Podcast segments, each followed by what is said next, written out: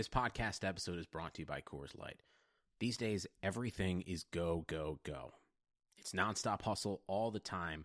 Work, friends, family expect you to be on 24 7. Well, sometimes you just need to reach for a Coors Light because it's made to chill. Coors Light is cold lagered, cold filtered, and cold packaged. It's as crisp and refreshing as the Colorado Rockies. It is literally made to chill. Coors Light is the one I choose when I need to unwind. So when you want to hit reset, reach for the beer that's made to chill. Get Coors Light in the new look delivered straight to your door with Drizzly or Instacart. Celebrate responsibly. Coors Brewing Company, Golden, Colorado. Trying to get by Benning. Darnell Nurse left it in the corner, gets left center. Perry scores! Corey Perry! Ilya able to shake away from Selanne. It's given away to Selanne.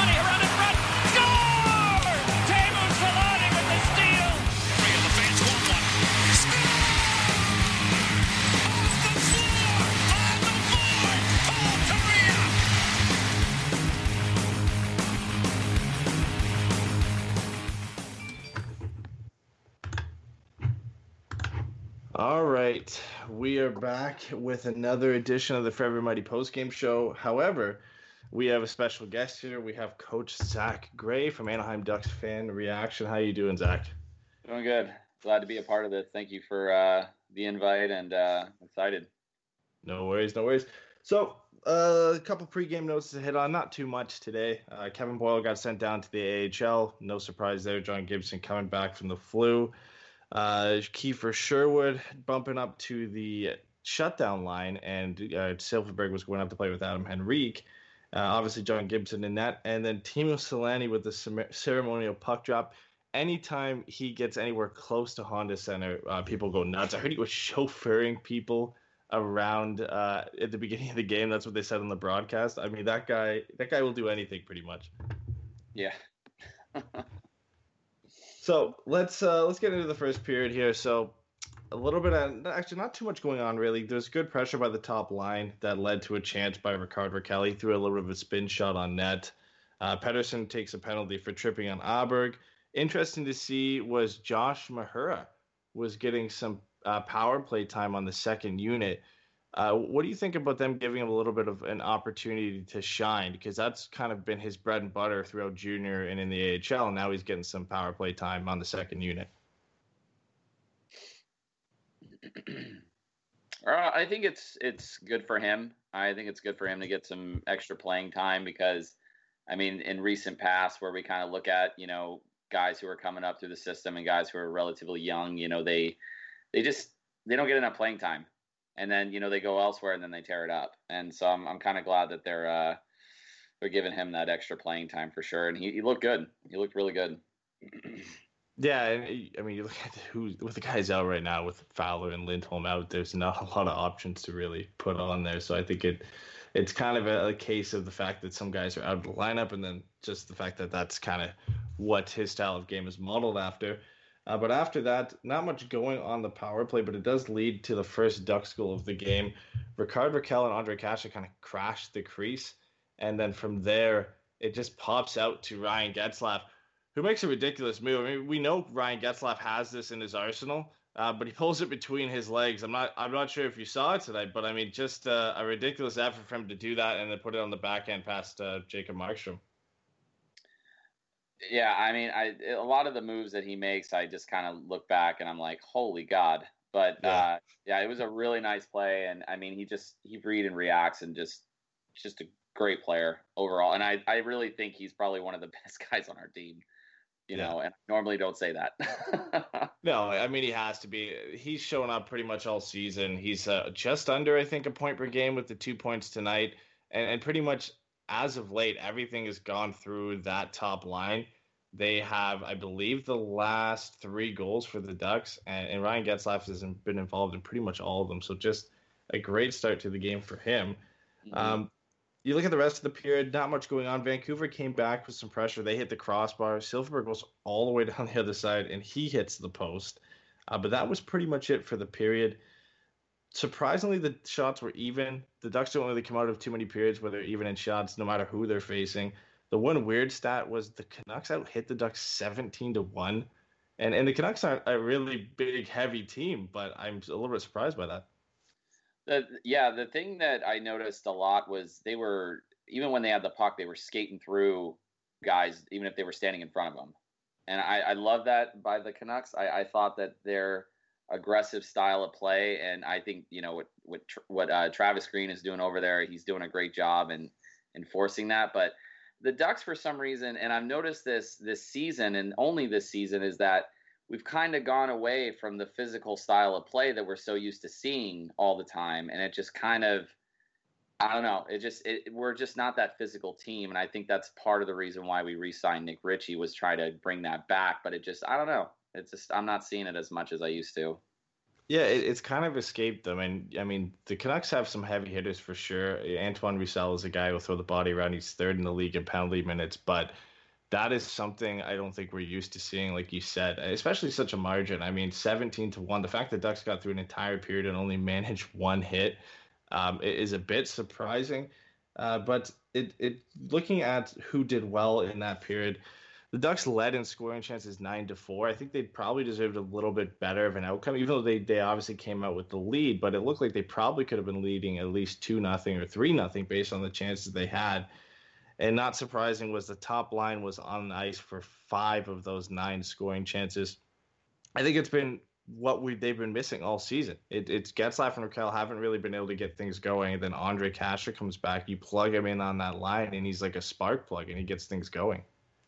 Yeah, and you know that's that's the one thing I, I love seeing out of him. And um, I wasn't quite sure when he first came back, and they announced that he was ready to come back because I remember when they just announced it and we had no word, and they're like, "Oh yeah, he's just coming back," and I was kind of worried that those concussion symptoms would really affect him but you know they they haven't. He he still looks like a, he's just a speedster out there, and when he gets the puck, he he knows what to do with it, and yeah, he's he's a damn good player. He, he has a whole different dynamic, I think, to the Ducks offense because he brings that speed and he's so direct and he's probably only, really the only other player other than Rickard Rakell who's willing to challenge guys on pretty much every play. Uh, and and then again, he utilizes that speed, I think, to get it going. So it's been nice to see that line get going. They had some good chances to start the second period too. Rakell had a good chance on the back door, but Markstrom recovered pretty well to end up making the save. Um, however, the Ducks right after that, this has kind of been the story of the game, a little bit of back and forth action where the Ducks turn over the leads to a good chance by Adam Gaudette, and then Gibson again has to make a save after he gives up the rebound. So Gibson keeping the Ducks in it, but unfortunately kind of a fluky play here where Sam Gagner gets the puck off the face-off. He finds Derrick Pouliot, who somehow he sneaks down to the back post. I'm not who, sure who the defender was on that play, but you literally watch Derrick Pouliot skate right by him to the open side of the ice and throws it in the empty net. Yeah, and it kind of reminded me of that goal that Kevin Fiala scored against the Predator when we played the Predators that time. He just threw the puck on net and you know there was somebody on the back door, but it it was one of those goals. Even when they scored, they were surprised. Yeah, and you know, but yeah, I mean, you know, I, I I don't know how it happened. I just they just kind of just said, oh, it's in the net, and I I couldn't see it from that angle until they showed the replay, but. Yeah, I mean, you throw the puck on net, good things happen, I guess. yeah, really. I mean, that was Sam Gagner's first point of the season. Derrick Pouliot's second goal, so that's not really the combination you expect. No. Um, the the Ducks get a power play after that. And the one thing I've noticed as of late from their power play is the setup is there usually. They had a really bad one in the first, but they can get the setup, but it's all perimeter passes. There's not a lot of quick passes across the crease or to dangerous positions. It's just from D to D or down low to Getzlaf on the boards or down behind the net. There's really no decisive pass that's going to put you in a dangerous scoring position. Right, and you know, th- I think this all go- comes back to you know the Ducks again. They they pass from the perimeter and they pass all the way from the outside instead of you know executing those passes and then slowly closing in on them and collapsing on them. And that's been a big issue with our power play is that we keep getting shots from the outside, but then there's nobody crashing the net, and then we're not making those quick passes all the way to the left side or even the right side, and then hitting somebody back door and it's just been an ongoing issue. And I've been seeing it since 2013.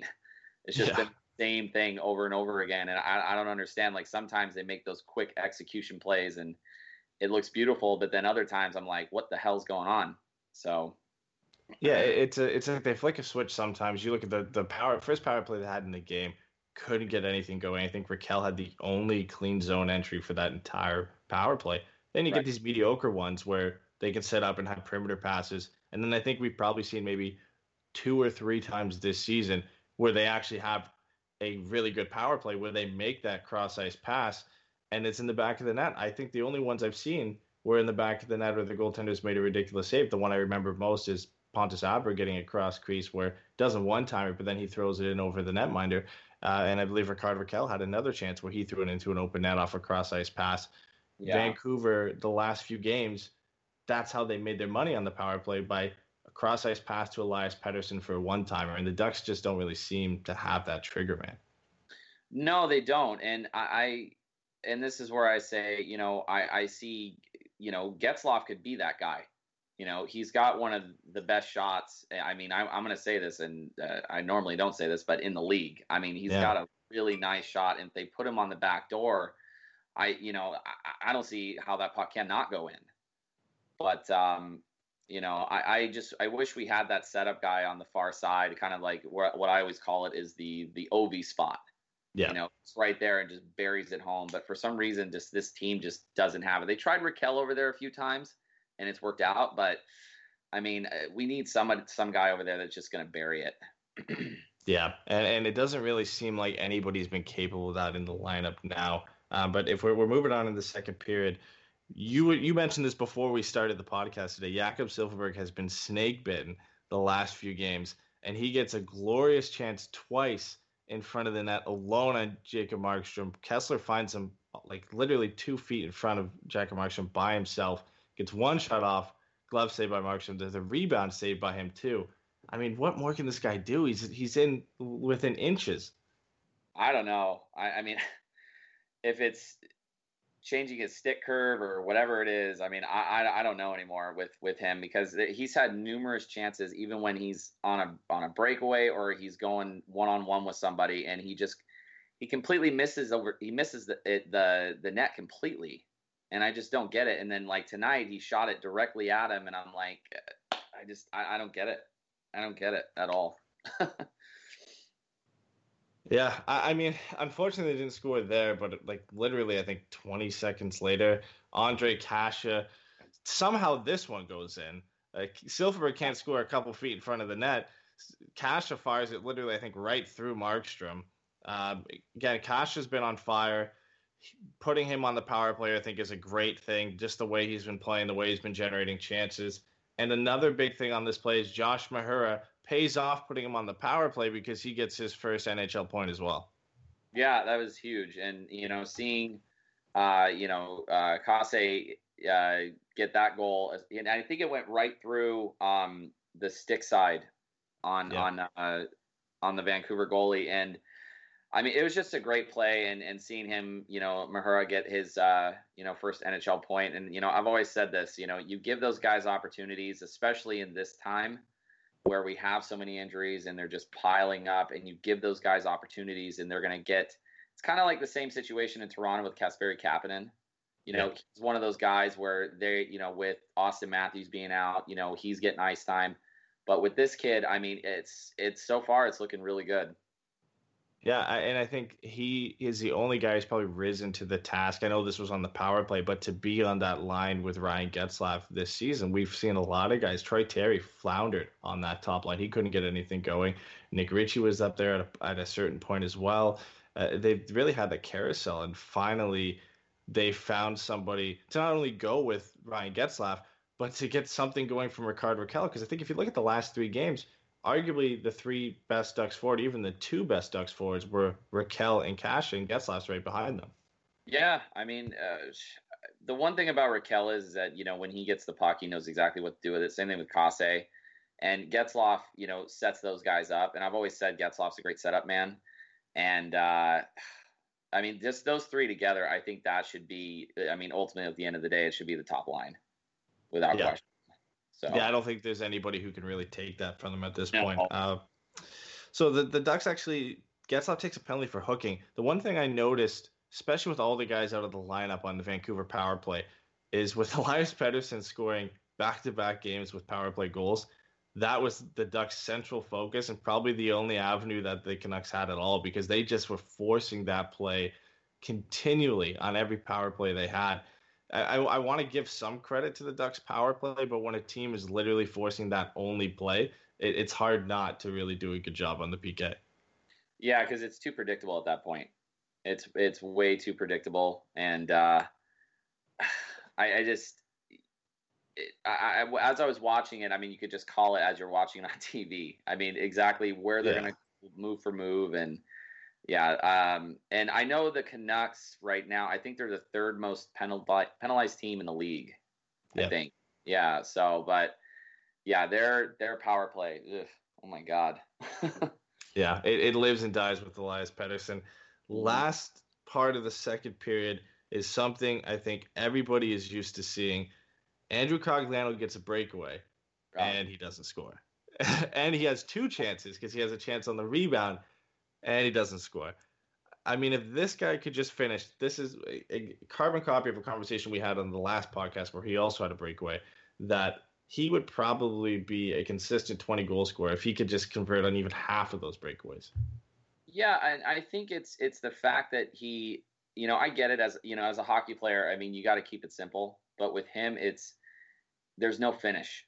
Yeah. And you know, he comes up with a ton of speed. He's a he's got great hands, but for some reason, he just he either goes five hole or he just shoots it as hard as he can right in the midsection of the goalie. And I mean, if I was him, I'd be talking to Teemu and just being like, "Hey, what can I do? Forehand, backhand, man. Like anybody, it. just talk to anybody. Something." he tries the same thing. It's like he could he either goes forehand, backhand, or backhand to his forehand, and he just throws it either into the goalie, or he throws it wide or into the pads. This was probably the best chance he had, like the closest he's come to scoring in a while, because mm-hmm. Markstrom does just get a piece of it, but then he gets a rebound and still doesn't elevate and throws it right into the pads. I mean, I don't have enough experience watching other teams, but Cogliano has to be probably one of the worst finishers who gets some of the best chances. I mean, it's just it's comical at times. It's weird because the amount of times I've watched him practice, um, it, I swear, anytime he's on a breakaway, even when he played in the, I know you're in Canada, but um, when he played in the Fedoran Cup for the charity yeah. for uh, the Anaheim Ducks and everything, and it just he finishes there but for some reason in NHL games, it's like he just cannot finish. I, I don't know. It's the pressure. it, I, I, guess it is, but I mean, there's times where I see him and then he does finish, and I'm like, okay, well, where where was this? You know, three four games ago. But it seems like he's getting a breakaway almost every other game or every other couple of games, and God, he he definitely would be a 20 plus goal scorer if he would just bury those, but. I, I sound like a broken record. yeah, I, I think we all do. But that that actually ended the second period. Ducks were up two to one, out shooting Vancouver twenty four to twenty one. The interesting thing, because I didn't see it during the game, that I found out at the end of the second period was I thought that Kesler would be matched up against the Elias Pettersson line, but he was actually matched up against Bo Horvat's line, and it was Adam Henrique who was doing a great job of shutting down what I would probably call the Canucks' best line. At, up till that point, it was Pettersson, Eriksson, and Goldobin playing together. Those are probably three of the best, or three of the four best Canucks players. If then, if you include Bo Horvat in that, and we talked about this yesterday. Um, that maybe because if you look at the last few games where Ryan Kesler has struggled against John Tavares and Nathan MacKinnon, yes, those are elite players, but maybe you shift some of those responsibilities of being a shutdown line on Adam Henrique and at, to that point, he'd limited that line to one shot. So, I, I mean, it was a, a, pretty good defensive effort from him up until that point. Yeah, I mean, Adam Henrique really has kind of come to the calling, you know, of uh, stepping up in those key situations because I feel like with Kesler, I think ever since he's had his hip surgery and, and even towards when he came back too early, I think he just and I watch it the way he skates and the way that he takes his strides, and it's the same thing with Corey Perry where he just he's not the same player he used to be.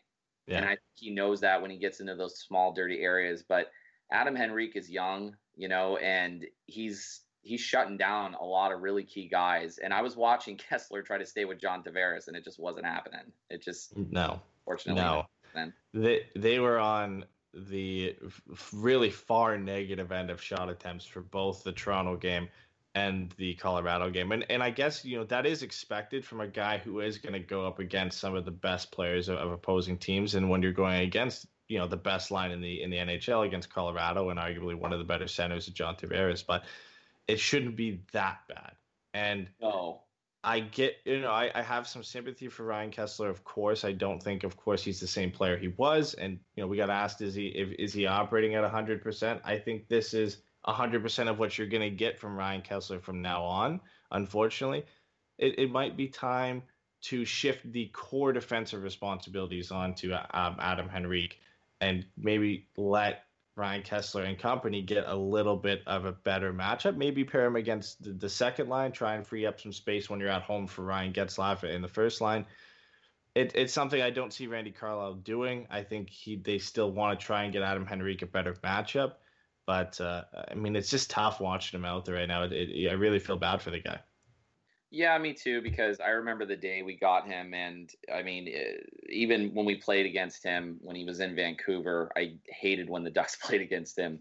No. But I, I mean, I get it. When you get older, you know, your legs start to slow down, and your body starts to think a little bit differently, and you know, play to a certain style of play you know, Corey Perry's changed up his style of play for a, a, a, lot of times for a lot of years, you know, just trying to acclimate to the new NHL. And I think Ryan Kesler's trying to, but it's it's rough. It really is. And, you know, I remember Ryan Kesler scoring so many goals for us at one time and it just yeah just isn't happening anymore. And I think Adam Henrique is is one of those guys, and I think it was probably one of the smartest signings Bob Murray ever did. Uh, you know, to send Sami Vatanen to New Jersey and I think overall it's working out for us so far.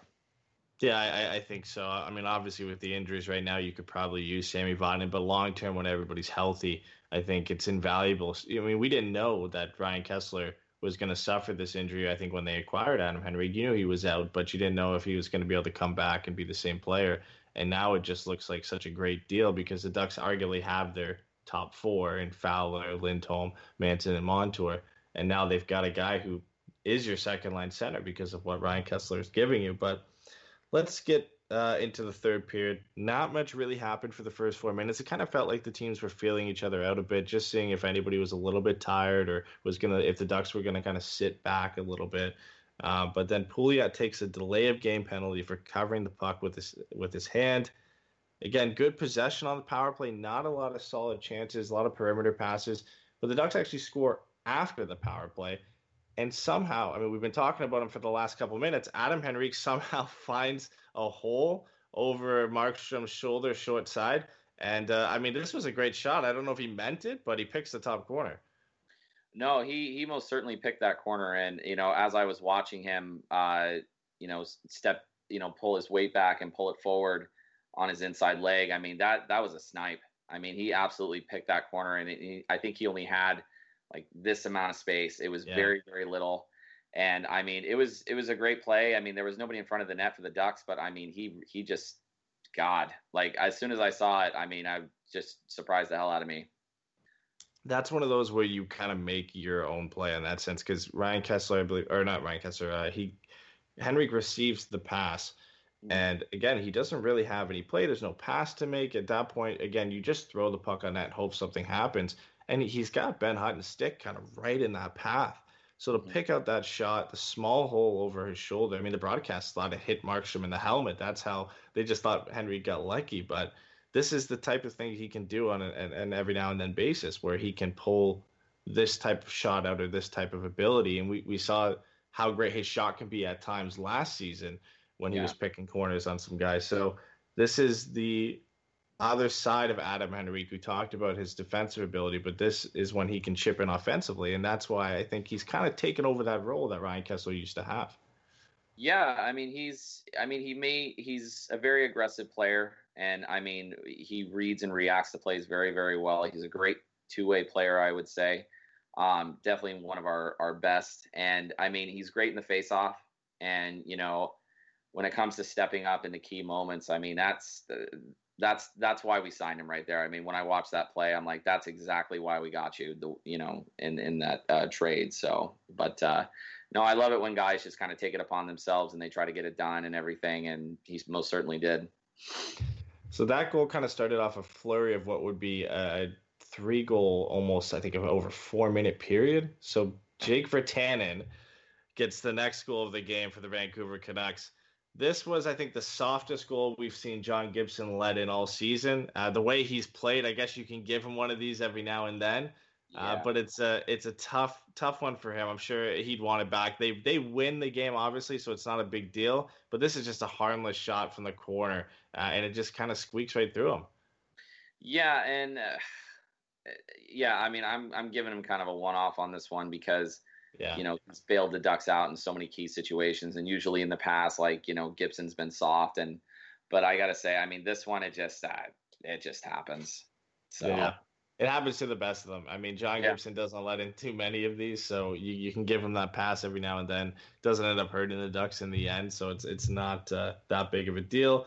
The Ducks go back the other way. Rakell gets a good chance, uh, but Markstrom makes a good save, and Rakell's really adept at kind of pulling the puck in and getting that quick shot off. He he seems to always have that ability to do that. He's one of a few Ducks I think that can do that. When Corey Perry's in the lineup, he's got those quick hands in tight where he can kind of make a shot out of nothing. Uh, Rakell, just seeing Rakell start to do that again and get that confidence, I think is huge for him because he's kind of been a sore spot for a lot of Ducks fans this year where he hasn't really uh, lived up to the expectations that we all had. Yeah, I mean, uh, I remember when when we first re-signed Rakell, and I remember that whole big thing with Rakell and then Hampus and all that, and yeah, I mean, he's a great player, and you know, I'm I'm glad that we got him re-signed and everything, but uh, he does all he does this really quick release where he just pulls it in from the toe all the way to the heel. And I'll tell you, I mean, he he tries to catch a lot of players off guard, including the goalie. You know, and tries to use defensemen as a screen to drive to the net and everything. And I mean, he's just a great, great overall player. And I, you know, I've always said this. You know, I see him after Ryan Getzlaf is gone. I could see him being, you know, one of our top guys. You know, alternate captain or maybe, hey, maybe team captain. I don't know, but you know, yeah. I see him definitely as a leader. For sure. I, I, think just what he does on the ice on an everyday basis is already a little bit of a testament to that. Um, but now, I mean, Getzlaf's line had scored. You had Henrique's line who scored. Why not add the fourth line in there who hadn't done too much all game? But it was mm-hmm. nice to see them do this. And it wasn't really a fluke play. It's a great forecheck by Nick Ritchie to get a loose puck behind the net. He feeds it to Brian Gibbons, who picks up his first point as a duck and feeds Kalle Kossila, who gets his first goal of the season. Not the combo you really expect, but it's nice to see that secondary scoring coming through. Yeah, I mean, I in spurts, I, I kind of like the way uh, Brian Gibbons plays. He really gets to those. Uh, he gets in hard on the forecheck, and uh, you know, Kossila, you know, gets to the front of the net and everything, and he was wide open. I think he could have sh- shot the puck twice if he wanted to. Yeah. But uh, yeah, Nick Ritchie got in there, you know, and you know, Nick Ritchie does what Nick Ritchie does, and you know, his job is, you know, to you know turn the momentum in our favor and you know get in hard on the forecheck. But yeah, I mean, Brian Gibbons, I like him in in just kind of little moments that he does, and uh, you know, I was very surprised that we it, it just looked so easy the way they did it, and uh, but I mean, it was it was a good goal, that's for sure. Yeah, they're not going to do that all the time, but I think it was a good effort from all of them. That's what Nick Ritchie needs to do more often is win those puck battles with his size. That's really what he's in the lineup to do. And I feel bad a little bit for Brian Gibbons because I think a lot of people have been on him this year because he's not producing at the same level he did last year. But he was given a tremendous opportunity in New Jersey to play at times with Taylor Hall. He was a go to guy when a lot of guys were out of the lineup. And he almost had a Patrick Eaves type season when the Ducks got Patrick Eaves from Dallas, where he's playing some with some really good players. He was getting some power play time, and everything was working out for him. And and you know the production obviously hasn't been there this year, but I still think he's a valuable player as a fourth line guy, like you said. I think I think at moments he can flash a little bit of what we saw from last year, and as long as we're getting some of that, the Ducks aren't paying him too much money, so it's not uh, it's not like it's hurting them too much. No, and I, I think you know they I think Ducks fans are being a little too hard on him. And, you know, he only played eight and a half minutes in this game. And, you know, he's one of those guys, and, I, and I've always, and like I said, I brought it up earlier in the, in the show, is that, you know, he's got to, if you give him more ice time, he'll get his opportunities. And, you know, when guys get more ice time, you know, they start to prove, prove what they're worth and everything. And I mean, hey, you know, he, got an assist. You know, he got in those dirty areas, and you know, I mean, just give this guy a shot. But you know, the, the Ducks roster, I've always said this for years, is that it's just such a tough roster to crack. It it yeah. really is. So there's always a lot of moving parts, and and more so this year, they've had a lot of young guys come into the lineup, and there's just been a logjam for a while with the core of this team being in place and then a lot of no move clauses and no trade clauses. You can't really move too many guys out. And we've already seen a lot of guys suffer from that this year. Troy Terry got sent down. He's doing amazing down there, but there really is no room for him to come up and play a meaningful role. Uh, Sam Steele got sent down. Isac Lundestrom Max Jones is still down there. These are guys that maybe aren't fully ready, but are blocked from some of these guys in the lineup. So it, it's going to be a tough lineup to crack for for a couple years until the likes of, of maybe Ryan Kesler or Andrew Cogliano or at the end of this year, Jakob Silfverberg move on from the team. Oh yeah, I mean. Uh... Sam Steele and I, I, have I've heard Ducks fans, you know, say this many times, you know, and even with you know Troy Terry, which I'm not, I, I'm, I think he's he's a he's a good player, but he needs more time to develop. And I think the same thing with Sam Steele is that these guys are so young and you know you just you have to give him time and i think the one player where I, am giving him more time giving him more time is nick ritchie and you know yeah. i'm i've never been sold on nick ritchie and i think the reason why is is that ever since i saw him get called up to the show back in the 20th anniversary season it's just he just never impressed me but there's those little moments where he does impress me but yeah for these young guys i mean your opportunity is now it's the same thing with you know, Kiefer Sherwood, I mean, that, that guy continues to impress me game after game. Yeah. So, and I think for, for Nick Ritchie, the thing that's disappointing is a lot. That was kind of the last draft where that big power forward was really a mistake for a lot of teams, especially in the first round. Uh, obviously, playing one tonight, and a guy who got a goal was Jake Virtanen, that the Canucks took six overall in that draft. They were in the same boat really until this season, waiting for Virtanen to kind of be anywhere close to what they expected when they draft him. The difference is Virtanen is actually having a pretty good season. He's got nine goals this year.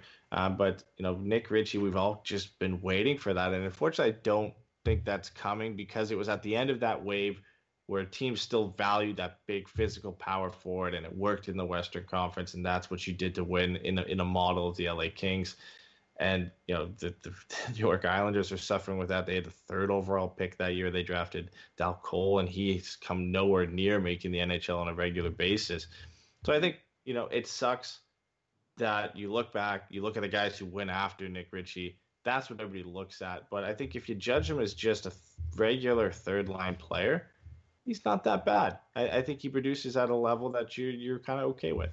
Yeah, I mean it's it, it's fine for what it is. I mean he's getting paid. Um, I'm looking at it right now. It's uh, he's only getting paid uh, a million six hundred forty thousand, and the next season it's like close to uh, 1.5. But I mean, do I, I? I don't see him finishing, you know, that in Anaheim. I just unless he just shocks all of us. But to add about Brian Gibbons, he's only getting paid a million, and I mean, yeah. I think that's quite a bargain for him. But I mean, Nick Ritchie, I really want him to kind of prove me wrong and prove everybody else wrong and everything. And, you know, and I just want to see that happen. And, but, you know, I just, I don't know. We'll, we'll see. yeah. And it's in the same point where it's kind of hard to get into the lab. Then it's also kind of hard to move up and take some guys out. I mean, he's not taking Rickard Rakell's spot. He's not taking Ondrej Kase's spot. He's not really taking Silfverberg's spot. And if the offense isn't there, I think it's going to be tough.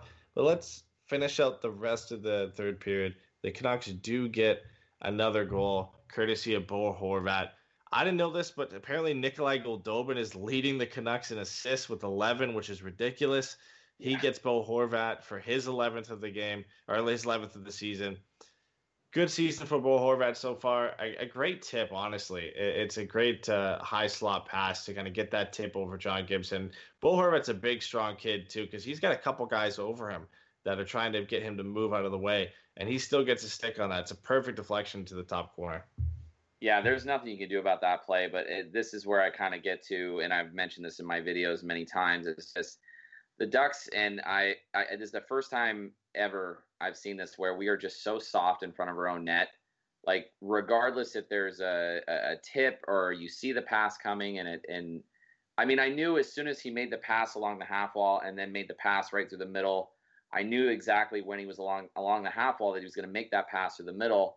and Yeah. the Ducks defense are just standing there flat footed, and it's just you know lift a stick, do something, and it just I don't know. I it was a great play, it was a great sequence, and you know um, Vancouver really had us on our heels, you know, towards the last uh, two minutes of this game, and this is where it's the level of you know consistency by the Ducks where it's just they're they're inconsistent by just a, such a big margin this year, and it's it's it's always happening. it's a lot of puck watching at times as well, and that that kind of goes on a bit here, where they're watching what Goldobin's going to do and not really covering the guy they probably should. It's gotten marginally better lately, but you still have these moments. I mean, on the power play, when you've got arguably their best player on the ice, right, right in the slot, and Bo Horvat, you got to do a better job. Both defenders are late to the play in recognizing the position that Bo Horvat is in. Of course, Goldobin has the puck. He's likely going to be the open guy. Somebody has to take Bo Horvat. Somebody has to tie up his stick, push him out of the way, do something. He, I mean, he basically walks in there with his stick on the ice, doesn't get bumped, doesn't get moved, doesn't get stick checked, and gets a free deflection to the top corner. I mean, it's a great effort again by him, but somebody has to be able to move him out of the way, and we haven't seen that from the Ducks defense all year. No, we haven't, and you know it's again it's it's that quick sequence where they're just moving the puck you know really fast, and it's kind of adds it adds to what you were saying is it's that puck watching, and you know not picking up your man and just kind of letting him stand there. You know I remember once upon a time ago with the Ducks, you know, uh, and I and I'm gonna bring him up is you know uh, you know Beauchemin and even Yeah. Bieksa, you know they they got those guys out in front of the net even if they drew a penalty, but at least they were being aggressive in front of our own net. I feel like with the Ducks is that they're missing that veteran presence on the back end, and it's it's it, it's truly showing this year. You know, you have all of those young faces. It's great and everything, but I don't think anybody, and this is where I get to the the lack of leadership on the back end. You know, yeah, there's Cam Fowler and everything, but I never really saw Cam Fowler as a leader. I think he's a great two way defenseman, but I, Yeah. I think that there's got to be a guy that just leads the charge, and I feel like we're missing that. It's unfortunate because that is the position I thought Josh Manson would be in at this point in his career with a lot of these guys going out. He's going to be the guy who's tasked in those defensive positions. He's I would I don't wouldn't go as far as saying he's the Ducks' best defensive defenseman because I think if you look on that side of the ice, Hampus Lindholm's probably the Ducks' best defenseman. But that is the position Josh Manson should be in, where he's kind of that general of the blue line, where he's directing guys where to go, and he's kind of taking over that veteran presence on the blue line because he is one of the older guys on the back end.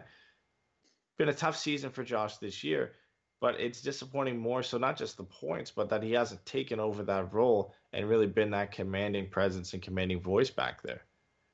Yeah, I mean, I think Josh needs to, you know, develop a little bit more um, in that. I mean, he played over 22 minutes in the game, Yeah. and I mean, yeah, I mean, he was a minus one, but I mean, you know, that doesn't matter. But I think in games, uh, even when we were playing Vegas, I mean, I missed the Josh Manson who would just. Uh, just hit the crap out of guys, and I and I I feel like I'm not seeing that. I feel like he's being too complacent and being too conservative back there because he doesn't want to draw attention to himself.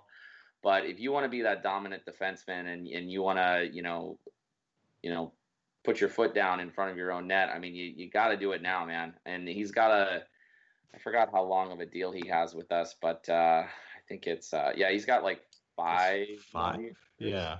I think so. I think it's five more years. And I believe it kicks in next season or it kicks in it kicked in this year. Yeah, it's uh it kicks in next season, so four it's uh four point one. For five. Okay. Yeah, oh for four, my bad. For four. Okay. But he's still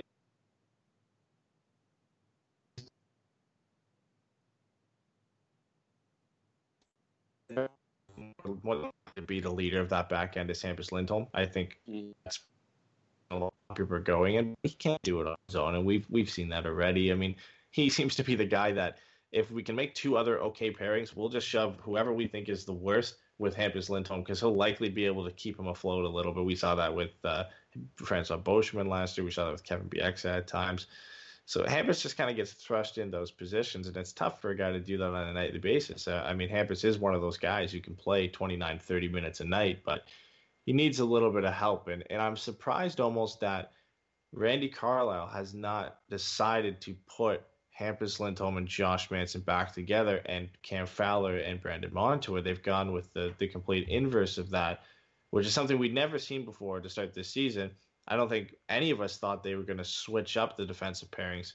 The only time they were together this year was for one game earlier in the season. It didn't work. The Ducks lost, and then they went right back to uh, Lindholm, Montour, Fowler, and Manson. I think that's the the main problem with, and uh, I, I'm not surprised to see Randy Carlyle make a knee jerk reaction. You know, after something doesn't work out the first time, he's done that many times in the past. You know, even yeah. I would go as far as to say as Bruce Boudreau did that too when he split off Corey Perry and Ryan Getzlaf for those two games, and then as soon as he saw, okay, well, they're doing well together, now we're going to put them back together, and it didn't make sense to me, but I think with with Josh, it's just he's got to be paired with somebody you know who is going to lead the charge and then you know lead by example, and, and then he's going to you know take charge as well. And you know I the whole thing with with Randy Carlyle is I just feel like when something doesn't work out, he just shuts it down, and you got to give him time. You, you have to, and you know I get it. You want them to work fast and quick, but it, you just got to give it time. Yeah, and uh, I mean we'll have to wait and see. Hampus Lindholm can't come back until Sunday at the earliest until he comes off the IR. Cam mm-hmm. Fowler likely out for at least a few more weeks, if not more. So he's gonna have to deal with a Josh Mahura for uh, which which isn't too bad, and that transitions a little bit into what I want to talk about for the post game notes. Josh Mahura picks up his first NHL point in this game, getting a little bit more responsibility on the power play as well. How have you been impressed with with what he's done the last two games? Are you excited to see what more he can bring to the team? Uh yeah, I mean, I think again, it's it's kind of like what I mentioned in the beginning part is uh he just needs that playing time. He just needs that playing time, and I, I think if he gets that playing time, uh, you know, because the more you play, the better you're going to be. And I think if he gets more of that, I mean, he did get quite a bit of minutes in this game. I mean, he played more than um, than Welinski did. He actually played 17 minutes. Yeah. Uh, but I mean, so far, I mean, he's he's he, he's doing really really well, and you know, I think uh, you know he's going to have one of those games where it's going to be a learning lesson to him, and he's going to learn from that. But I mean, so far, I mean, he's he's looking pretty damn good, and I think he had four shots on net today. I, yeah, I believe so. He was he not only the shots too, but it, he was him and maybe Brandon Montour to some extent were probably had the best ability to exit the duck zone and then get clean zone entries themselves. And I saw that from Josh Maher in the first game too. Mm-hmm. The interesting, I mean, you look at the rotation on on the left side of the Ducks defense this year. We've seen Marcus Pettersson, we've seen Jacob Larsson. On the right side, we've seen Andy Welinski, we've seen Luke Schenn, Andrej Sustr. Out of all of those guys, and I know it's a small sample size, it's, it's two games, and like you said, we're probably going to see that rookie moment from Josh Mahura coming up soon. But if you look at a two game sample size, I've liked what I've seen from him more than I what I've liked from seeing the other guys this year. And I think Pettersson started to get a little bit better. I would put him maybe right behind that. But I think with Cam Fowler out, with Hampus Lindholm out, bringing in a puck moving defenseman like Josh Mahura has been great for this team because they really had nobody other than Brandon Montour to do that with those two out of the lineup.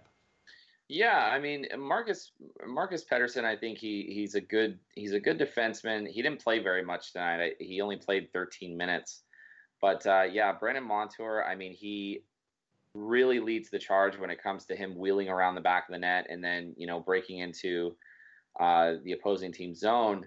But I mean, so far, I mean, I, I love what I'm seeing from him. And, you know, Brandon Montour had that moment, you know, that rookie mistake moment where we made the playoffs and we played Calgary and we swept them and he didn't play very well. And even Shea yeah. Theodore, when you know he had that uh, rookie moment where you know it's it's playoffs and it's it's tough, but you know he's gonna have it. You know he's gonna learn from it, and you know I mean this is where I, I feel that with the Ducks, you know, right now it's kind of like, yeah, you know, it sucks that you know we're not winning games at, at, in a consistent basis, but I mean the future for this team is it's bright. It really yeah. is. They've got a lot of pieces that takes time to build. When you look at Rickard Rakell is going to be a good first line player for this team for a while. Some would say he's lead. It all depends on what you, de- you determine as the lead. He's having a down year. he's probably a consistent 60 to 70 point guy, which is a big piece to have on your team. And then you've got Sam Steele, Troy Terry, Max Jones, Isac Lundestrom. You've got a whole top nine establishing. And then you've got a young blue line with guys like Josh Mahura coming up, among others. They're in a good place for the future. The only thing they're really missing is a guy to replace the likes of Ryan Getzlaf. And and you don't find that very often anymore. You're probably not going to find that at the spot where you got Ryan Getzlaf last time late in the first round with how good scouting and drafting is now. Doesn't happen as often where you find those great elite players further down in the first round.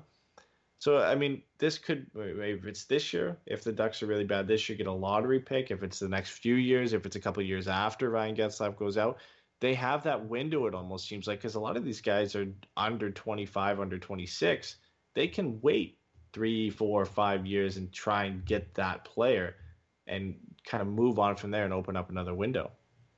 I agree, and you know, my even my wife said to me, you know, she's like, I see this team, and it's nothing against Ryan Getzlaf. It's just I see this team winning the cup once he's gone.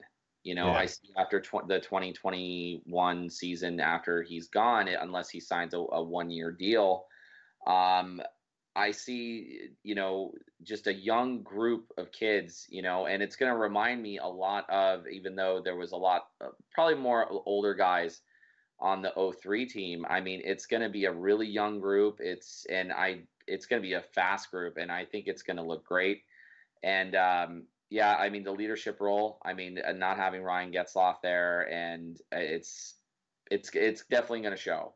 But I feel like when this team is without Ryan Getzlaf, I feel like they they play at their best. You know, because they know that they got to step up into that role because they're without one of their key guys in the lineup.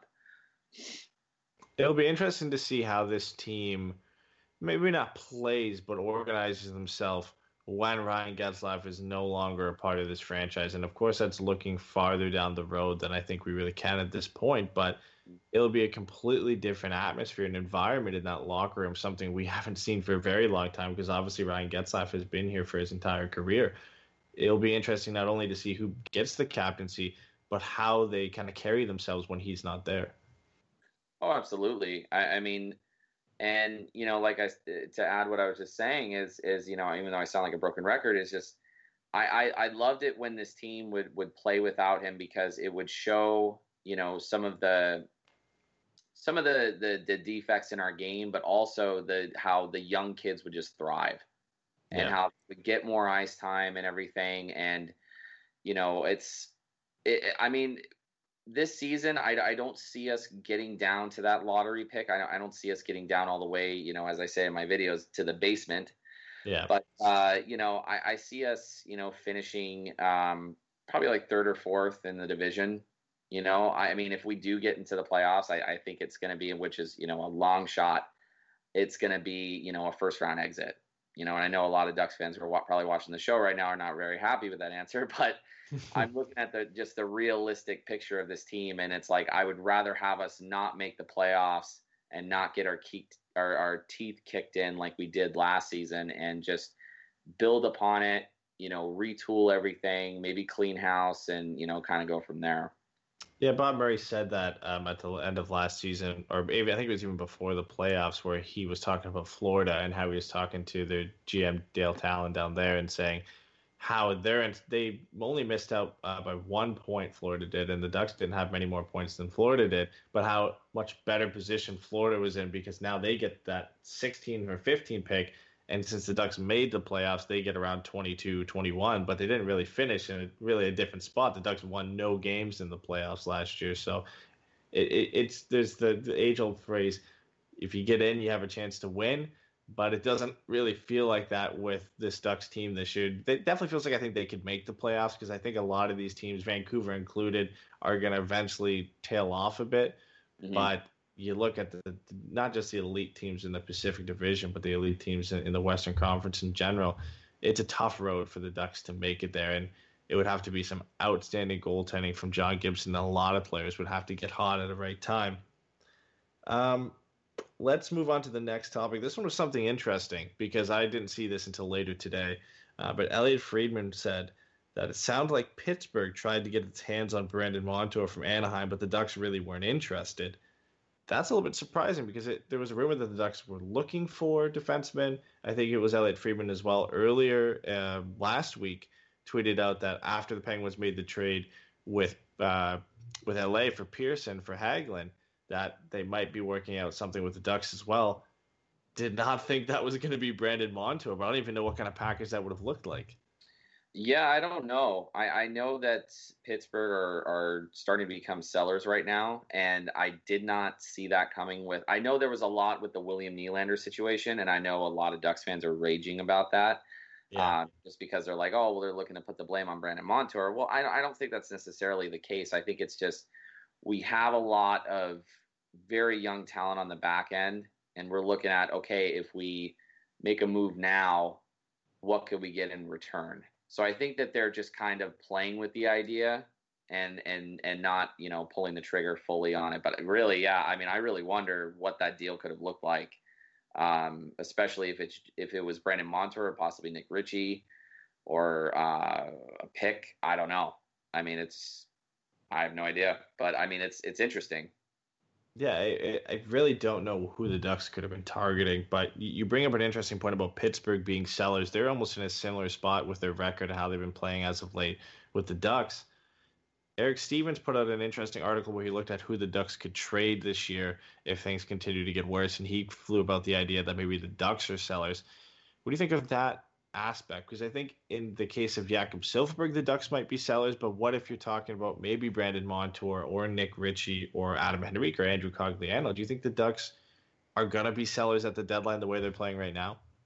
I mean, if if recent years have told me anything, where I do think the Ducks are going to be sellers, and then there's going to be times where you know uh, I don't think they do anything, then they end up doing something.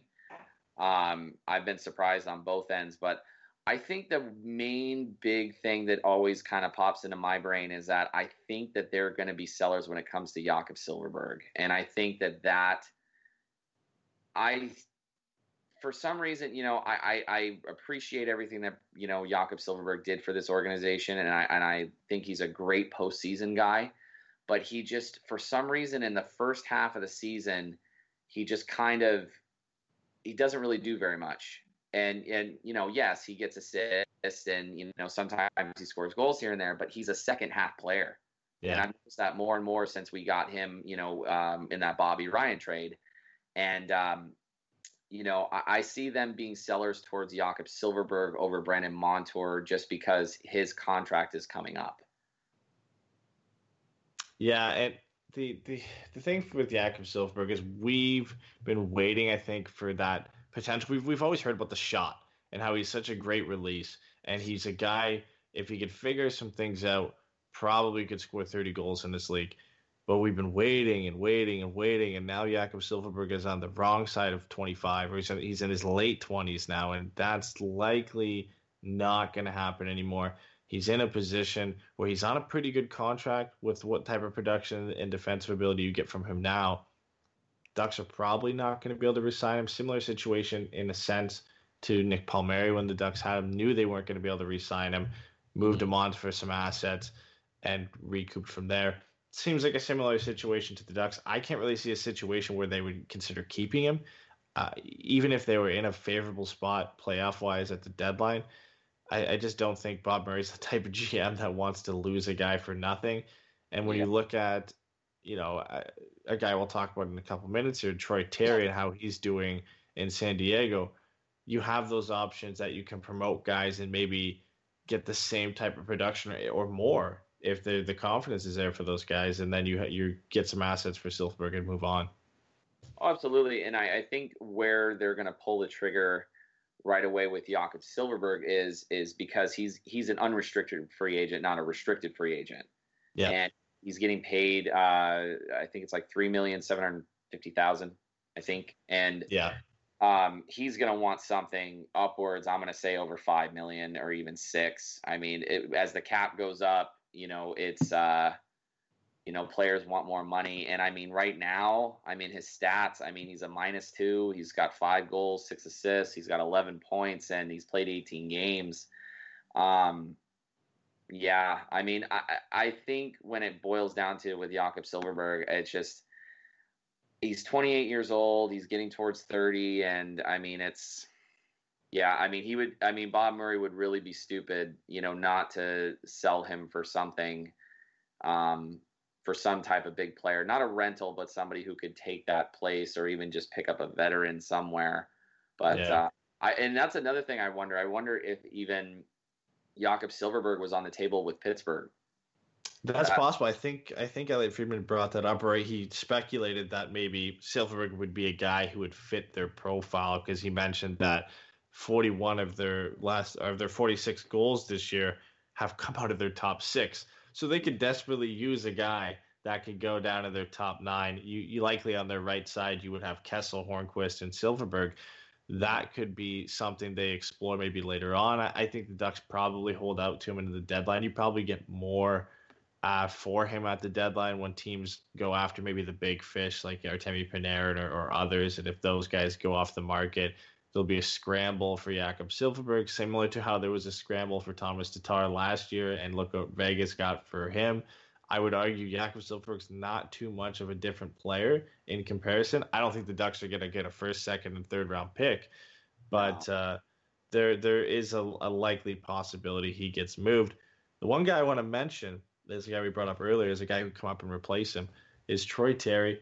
I haven't looked at the stats updated, but as of the end of the second period for the Gulls game, he had another goal and an assist.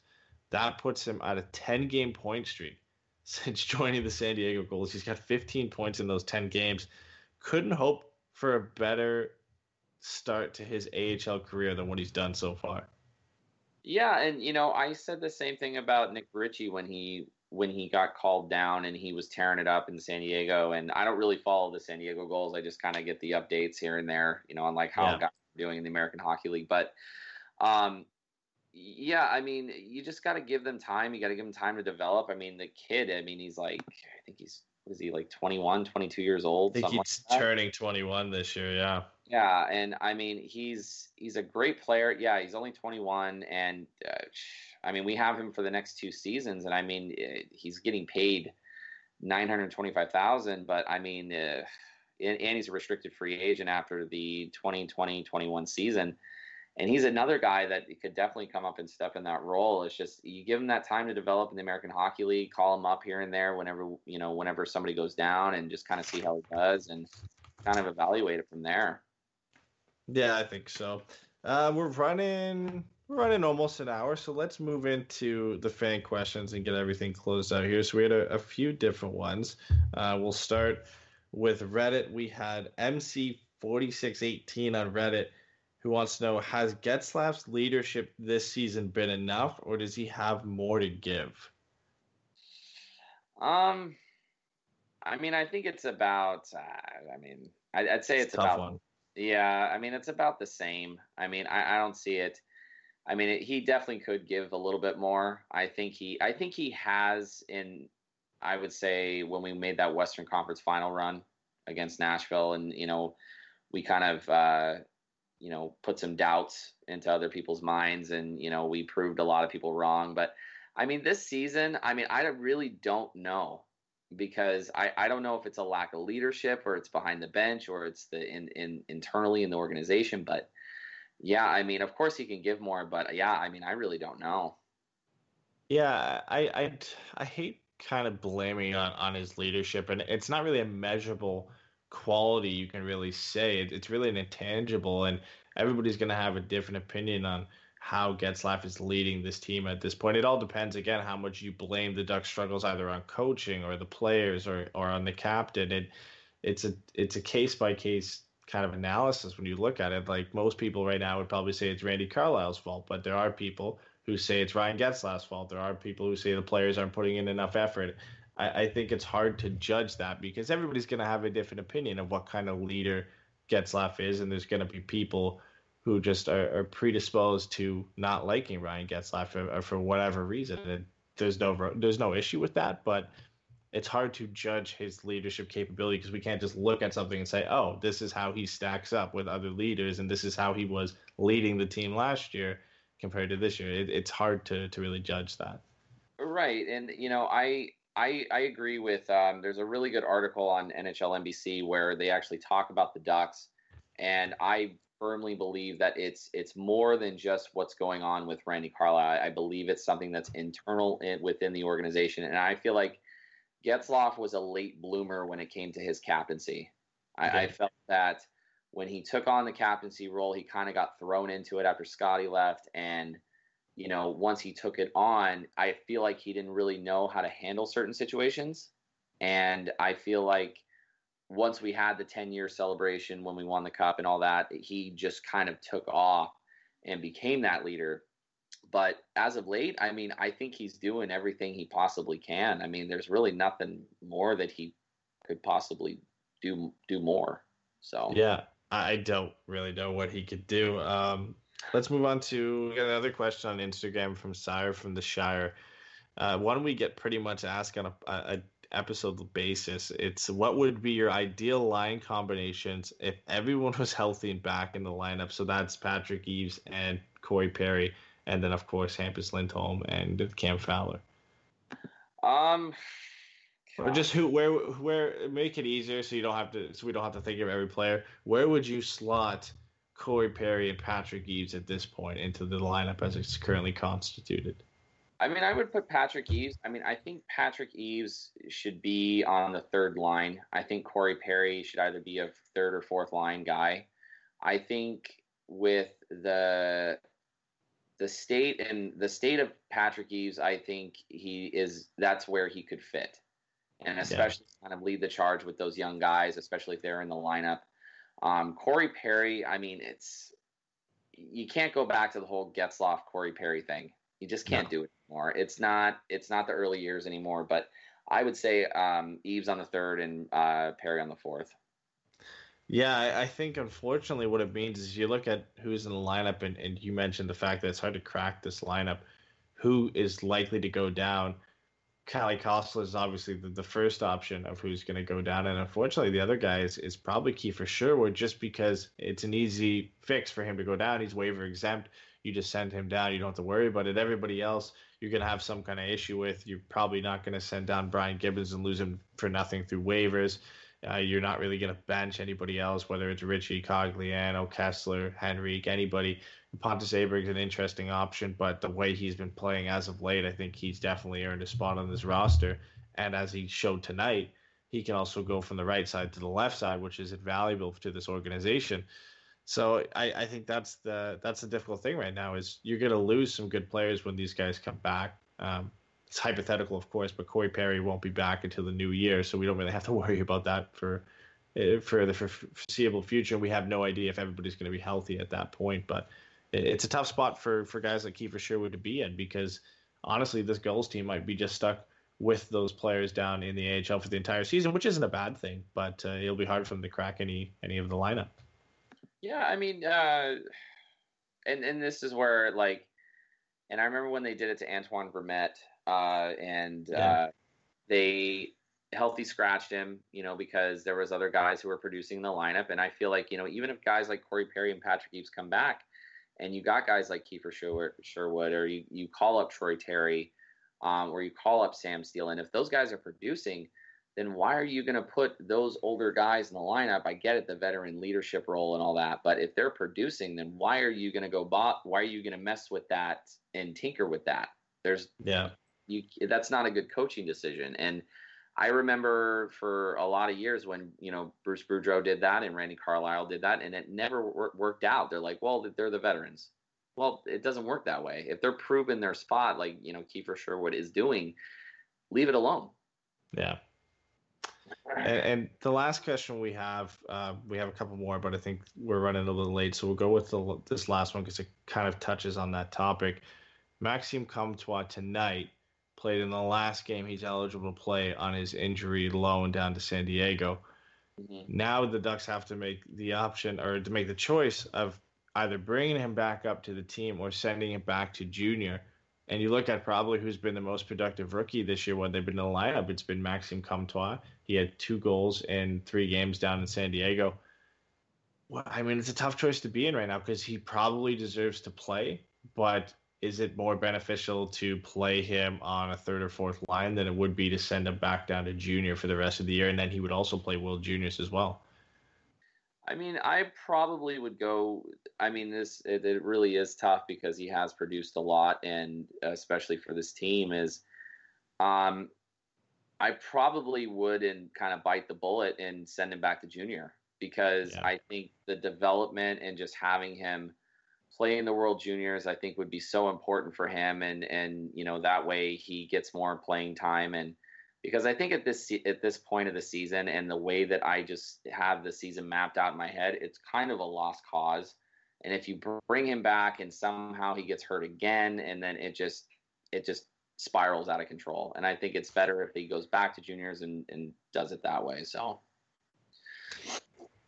Yeah, I, I, think so. It's a tough decision to be in, but when you look at the fact that you know you're going to have these guys coming back in the lineup, and we we already even talking about having to send Kiefer Sherwood or uh, Kalle Kossila down, Maxime Comtois was playing really well, but he was also playing at a, I think an unsustainable level when you look at the shooting percentage that he had and the positions he was kind of being put in. I don't know if he's necessarily going to be given those positions anymore. When you look at how other guys are playing, they can't you know are they going to plug him right back with Henrique and Jakob Silfverberg? If that's the case, then maybe he should stay up. But sure. then what do you do with Pontus Aberg, who's been doing great since Maxime Comtois' absence? I, I would rather see him go back to junior, dominate, get a, an experience of being a leader on Canada's World Junior team this year. Uh, I think that would be a great experience for him. Maybe it's not the best place for him to be for his development, but at this point, I think nothing's going to hurt and he's one of the younger guys. When you look at the fact that we, you know, Troy Terry, Sam Steel, Max Jones, they're all a year older than him. He'll go to junior, develop, and then be able to make that decision next year if he's going to play for the Ducks or play for San Diego.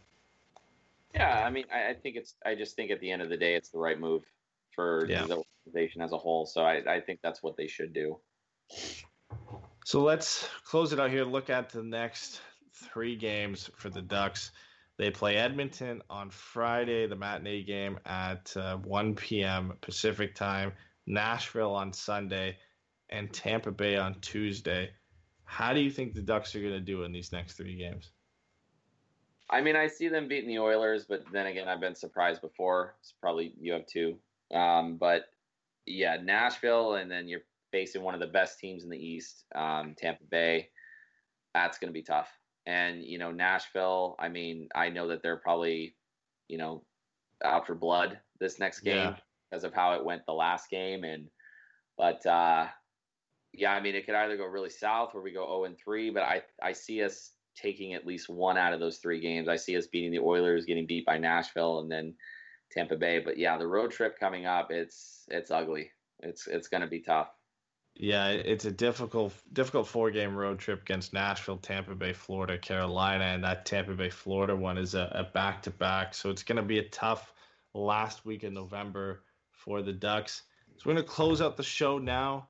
Um, how about you tell everybody where they can find your videos on YouTube at Anaheim Ducks Fan Reaction and what it's about too? Um, you can find it on uh, on YouTube, uh, and it's under Coach Zach Gray. And uh, basically, what it's about is is that I do a fan reaction video after every single Ducks game. You know, we walk walk through the game, kind of like what we just did, and uh, it's kind of like a comedy special a little bit, and uh, just kind of like the way I feel about the team. You know, and I'm realistic about my opinions and you know you're welcome to comment and everything but yeah definitely you know subscribe and uh, you know anytime i make a new video you know hit the bell notification and uh, you know, part of the reason why I started, not part of, but most of the reason why I started it was just because I, I felt like there, a lot of Ducks fans, you know, we kind of there's just too much fluff when we just kind of you know got to get down to brass, you know, brass tacks about everything and talk about the facts and everything. So, but uh, no, it's it's growing, and uh, you know, definitely I would love for you know everybody to be a part of it, especially if you're a big Ducks fan. Yeah, I think that's what's been great lately. I think with a lot of what Ducks content creators have focused on, like what we do on the podcast and what with you with you do with your your show on YouTube, is that everybody's kind of being critical of the team and, and getting down, you know, getting out the fluff and getting down to the brass tacks and, and really focusing on the issues with this team, no matter how what side you're on. If it, even if it's negative look at the team, I think you have to kind of do that. And I think that's what a lot of fans are looking for. And something I don't think they really get necessarily from the team when you look at a lot of the content they put out. Of course, it's coming from the organization, so they kind of have to be from that that mindset and that viewpoint. But it's tough to look at it all the time and, and, the Ducks lose like when they lost seven games in a row and you look at all this positive content coming out and you're you're sitting here, well, you know, the fans feel completely different by that. And and I think that's what's great about your videos. And I think another thing that's great because because I love watching them when they come out is it's it's a nice difference from what we have right now. Is it's it's a nice little short summary of it, and you have that humor in there, which I think is great because the different thing from what we do is is for us it's right now we're even over an hour now it's a long podcast and that's not always for everybody. And now you've got these great videos that are a little bit shorter summaries and they like you said they're edited and they have the humor in it which i think is great. Oh, i appreciate that and uh no i just you know there's there's a lot of people who have subscribed and everything and they've they've said you know i i it's great because when I don't watch the game, I can watch this and it's a quick little summary and you know, I you you're helping me understand the game and you know, that's a lot of you know what my job is on a day-to-day basis. You know, I coach youth hockey for a living and you know, I played hockey for, you know, 28 years. And you know, it's it's one of those things where it's like I just didn't know how to start it and then once I started it just kind of took off. So, but uh no, I, I appreciate the uh the feedback for sure. All right, well, that's going to come to the end for our show. Um, as Zach said, make sure you check out a, a, Ducks fan reaction on YouTube. Check out Zach on Twitter at, at Coach Zach Gray. Check us out at Twitter at, at For Everybody FM. Subscribe to both YouTube channels and hit the bell notification so you know when Zach's videos go up and when we go live. And we'll be back uh, for Friday's show with the Oilers. That will likely be a show with either me or me and Pat or Pat and a special guest still working that out. Jason, I believe, uh, has beer league hockey again, so he won't be on the next show. But uh, stay tuned for that. All right, thanks everybody.